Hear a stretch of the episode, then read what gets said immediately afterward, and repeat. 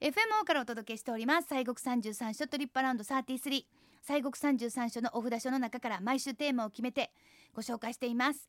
第16番お札所清水寺さんは はい、今ちょっとムカデが出てるってこと、はい、大変ですね。さあ6月です、はい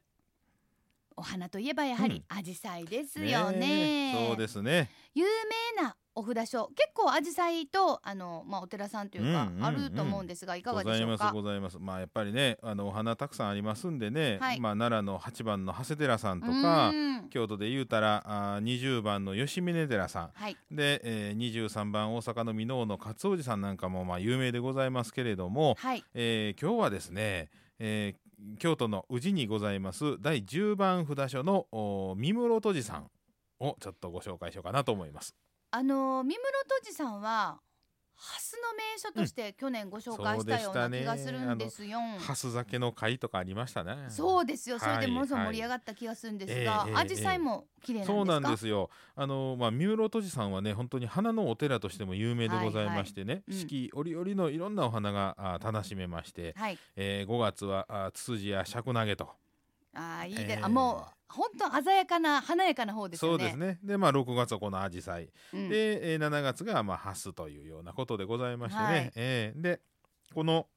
えー6月の1日から、えー今年は7月の7日日曜日まで、えー、アジサイ園があー、まあ、開かれていると開園されているということでございましあ、て紫陽花ね。園ってもとねあるんですね。あちりゃまんすとねそういうのがね。はい。えーで西洋アジサイとか学アジサイなんかね、えー幻のアジサイと言われております七段花っていうんですかな、うん。あーまでありましてね約50種類のお1万株のアジサイがまあ咲き乱れると。紫陽花って結構あのまあ一株っていうんですか。あっはいても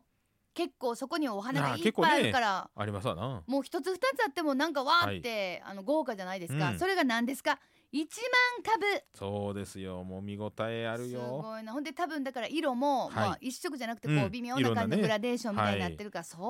あ綺麗やろうな、でなんかね最近そのハート型したねアジサイがあるいうのでね人気を集めとるということでございますよね。ええ私そんなん言われてなんか見に行くねんけど私はいにはどうしてもハートに見えへんかったりする そういうとこみんなが見つけてんのに私それがハート見つけられへんとかなってねあら悲しい時があるのあら行こうかしらまあ三村とじさんでいやいやねえそう。ハートの形をしたうん紫陽花があるのらしいです行よこ。うかしら行こうかしら、あええそういえばライトアップもされるって聞そきうでました、すねやるのねライトアップうされますきあの1996年から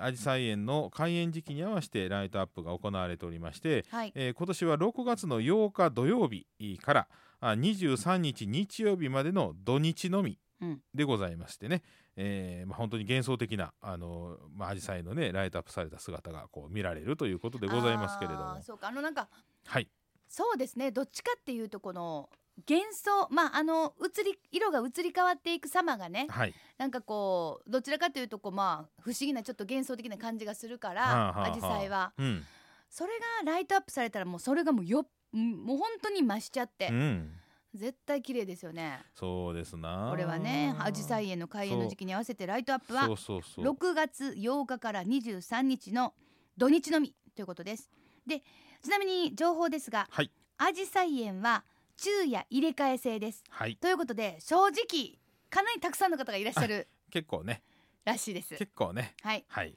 朝8時半から夕方4時半までということで4時半にはもう下山をしていただくということでそすうですね。ねでライトアップは6月8日から23日6月8日土曜から6月23日日曜日までの土日のみです、はい夜7時から9時までで8時半に受付が終了配管料は昼夜ともに大人800円子供は400円になるということでございますはい多分あれですよねあのーやっぱりね、うん結構アジサイ撮るカメラマンの方っていらっしゃるじゃないですあかあやりますな花こうなんか接写してねえええやえっぱりそういうえ方えもたくさんいらっしゃるのかなと思うんで、まあまああのたくさんの方がいらっしゃるというふうなはいお話を聞いております。うん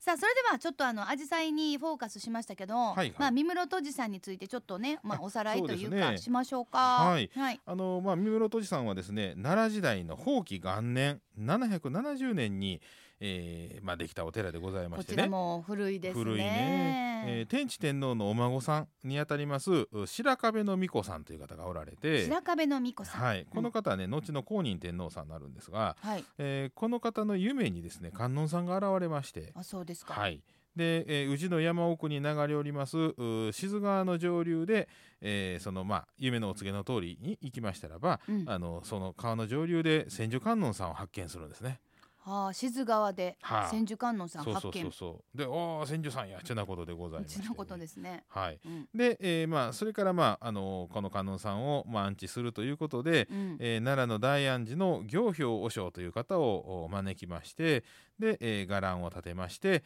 えーまあ、あのお寺を作っていくわけでございますけれどもうん。でその時にね「えー、御室戸寺」というふうにまあ書くわけですけれども、はいはいはい。えーでその後にこのお寺が先ほどの公認天皇さんと、えー火山天皇さんとお白河天皇さんの離宮になりましたんで「あの御」という字をね「三室戸の三」という「御」があの「三」に置き換わりまして「三の」あの室戸台風の室戸という字にね、うんえーなってさそうそうそう三室戸寺とこういうふうになったわけですな。これかなりは歴史ある言葉がそう出ですてなまいりましたけれどもえね。えで、み、三室戸三室戸う寺んということでございます。そうなんですね。あのーじゃあその、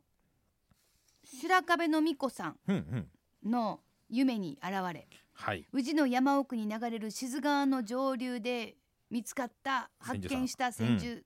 観音さんはいはいが。ご本尊様ということでしょうか。一応ねご本尊はその千手さんなんですが、はい。けどね腕はね日本の観音さんなんですよいわゆる小観音さん、うんうんうんうなんですよそうですね。腕が日本は小観音さん。はい。そうなんですっていうのはねこれはまあ面白い、まあ、演技といいますかあのお話であのまあそのお観音さんを発見されましてね千手さんをこうご覧になってはい。で、えーそのお使いがですねその観音さんに近づこうというふうにこうしたところ、その目の前にハスのこの花びらがふらふらとこう流れてきたんですね。うん。ええ、でそれがあーその観音さんの千手さんから今度二比要するに日本の腕の観音様にその、えー姿が変じたというんですよ。え、何が何に？え要はその千手さんのお姿が見えとったんですけれども、はい。えーその蓮の花が流れてきましてねその花から今度その千手さんがね、あのー二比のいわゆる小観音さんの姿に変わっていったんですね蓮の花が。流れてきて。ええほうでまああのー一応二比の小観音さんなんですけれどもお千手観音さんということなんですな。はあー本体は。あ。うんうんで、えー今現在のおご本尊さんというのはあーその、まあ、桓武天皇の時代にね、えー千手観音さんを、まあ、一度作られて、えー同じお姿の千手さんを作られてで元々のご本尊さんはその中に体内物として、 えーうん収められたと。いうことでございましてね、えーでまあご会長は実はまあ不定期でございまして秘仏でございましてね、はい。えー決まってないということでございますんで、うんえーいつお参りできるやらってなことなんですけれどもね。まえあーこれをだからもう運がいいとはこのことですよね。そうですな。もしお参りできることがあるのであれば、うん、ものすごいラッキーガール、オアラッキーボーイということでございますのでね。そうですねそうなんです。だから本当にそういう意味では千手さんがこう二比の観音さんに変化されたっていうね、そう いうまああ伝説が、のーうんそういう観音さんは、うんほここ以外にはいらっしゃるんですか。えーあとなんかあったかなそういうな。えーまあそれこそあの、えーこの間の長明寺さんも三体を持ってとかね。そうですよね。えーあったりとか、まあそういいうふうなあのいろんな、えー、自伝によってこういうちょっとずつねご本尊さんが変わったりしますわねその言われによってね、うあんのうん。君井寺さんもそうですわね君寺あさそこんもは。二体ご本尊さんやありますわなああそうですか。えーまあだからまあまあそんなにこう決まりきったスタイルではなくうんう、ん こうフレキシブルに。ええ まあんそういう意味ではあのご本尊さんのそういう姿がお寺のその歴史とねこううまいことこう重なってますからねそうですねだかええら必ずまあ、突然あるあったりとあそうかそうそうもう分けなくあるんではなくうんてやっぱちゃんとストーリーがあっ、だってて理由があるんでそうだねからこうなんですっていうことはもちろんまあうん演技とともにそうですそうねいうことはあるということでございます。い、やまあでもそのね体内物秘仏ということですからこれご会長の時期にあったらね、本当にもそううですもうねビッグチャンスということなんですが。そうですまあでも今のところ分かんないということそうででご分ざかいんますなねいってやつですね。ええはい、さあ京都府京都市にあります三室戸寺さんは拝観時間が朝8時半から夕方4時半までこれあの11月から3月までは夕方4時まででございますそうじゃないともう真っ暗系になっちゃうそのうで,、ですね 配管料は通常は大人500円子供300円ですがアジサイ園の開園期間中は大人800円子供400円ですアクセスは京阪三室戸寺駅から歩いて15分お車の場合は京寺バイパスこのあの京都に滋賀の C と書いうんうてん京寺バイパス、宇治東インターチェンジからおよそ3分もうすぐですね、はいで大阪方面からは宇治西インターチェンジをご利用いただければと思いますそしてまあ駐車場もあるんですがあのーご紹介しといてなんですが紫陽花の時期はめっちゃ混みます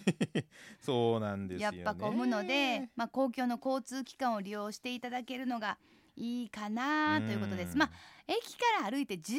分ならねそうですねいやほんまにあのそんなにむちゃくちゃ不便なとこでもないしね、うんうんあのむちゃくちゃ坂があるわけでもないんでねむちゃくちゃ階段登らなあかんことでもなないいんであそうですか、はほんならまあええ感い、じそうでそうなだらかですはいええ感じに15分、はいねそこをまあちょっとテロテロっと20分かけていただいて上がっていただければなあというふうに思います。さあということで今週は西国三十三所第10番のお札所である明星山三室戸寺さんご紹介しました。